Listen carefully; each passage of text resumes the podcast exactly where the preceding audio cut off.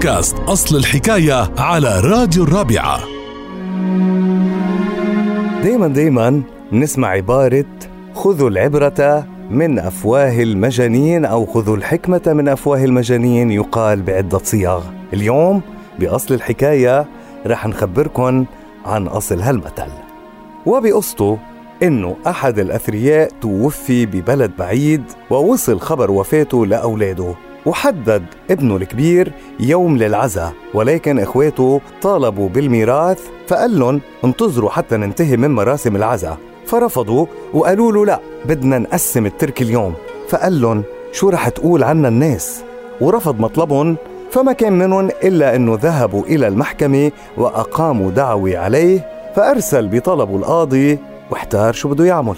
فذهب الأخ الأكبر لأحد عقلاء البلد ليستشيره وكان صاحب رأي سليم مشهد له بالحكمة. فحكى له القصة وقال له شف لي أي مخرج بكرة عندي مقابلة مع القاضي.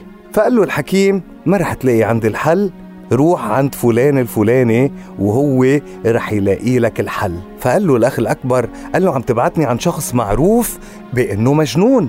فكيف ممكن إنه يحل لي هالمشكلة بالوقت اللي أنت الرجل المشهد لك بالحكمة مش قادر تلاقي لي حل؟ فقال له ما إلك غيره ما حدا رح يلاقي لك حل غيره. اسمع مني وروح لعنده.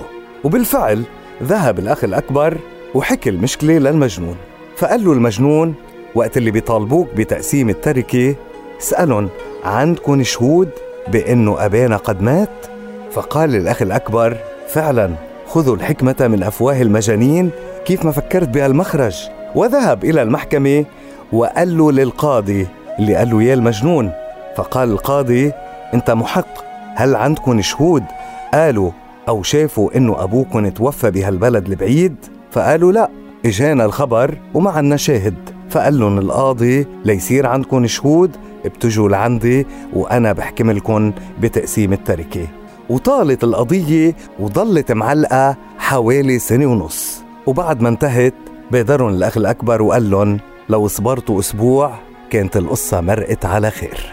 هيدا هو أصل المثل اللي بيقول خذوا الحكمة من أفواه المجانين.